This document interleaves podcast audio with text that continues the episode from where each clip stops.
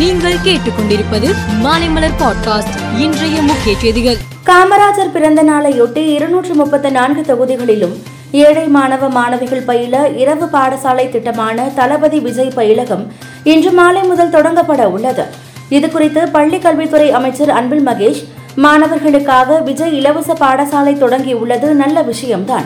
இல்லம் தேடி கல்வியின் நோக்கமே அதுதான் என்றார். தீப்பிழம்பை கக்கியபடி சென்ற ராக்கெட் நிர்ணயிக்கப்பட்ட நூற்று எழுபத்து ஒன்பது கிலோமீட்டர் தூரத்தை அடைந்ததும் சந்திரயான் த்ரீ விண்கலத்தை இலக்கில் வெற்றிகரமாக கொண்டு சேர்த்தது. சந்திரயான் த்ரீ விண்கலம் நிலவின் சுற்றுவட்ட பாதையை நோக்கி வெற்றிகரமாக சென்று கொண்டிருக்கிறது.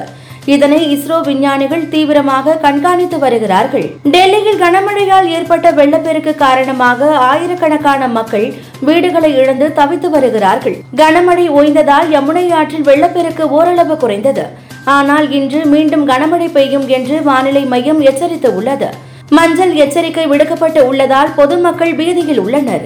மணிப்பூர் கலவரம் குறித்து ஐரோப்பிய நாடாளுமன்றத்தில் தீர்மானம் நிறைவேற்றி விவாதம் நடத்தப்பட்டது. ஆனால் இந்திய பிரதமர் மோடி இதுவரை வாய் திறக்கவில்லை. இதை சுட்டிக்காட்டிய ராகுல் காந்தி மோடியை விமர்சனம் செய்து உள்ளார். யமுனை ஆற்றில் நீர்மட்டம் வெகுவாக குறைந்து வருவதாக முதல் மந்திரி அரவிந்த் கெஜ்ரிவால் கூறியுள்ளார். இது தொடர்பாக அவர் யமுனை நதிநீர் மட்டம் வெகுவாக குறைந்து வருகிறது. கனமழை பெய்யாவிட்டால் நிலைமை விரைவில் சீராகும் என்றார். பிரதமர் மோடி பிரான்ஸ் பயணத்தை முடித்துக் கொண்டு ஐக்கிய அரபு எமிரேட்ஸுக்கு புறப்பட்டார்.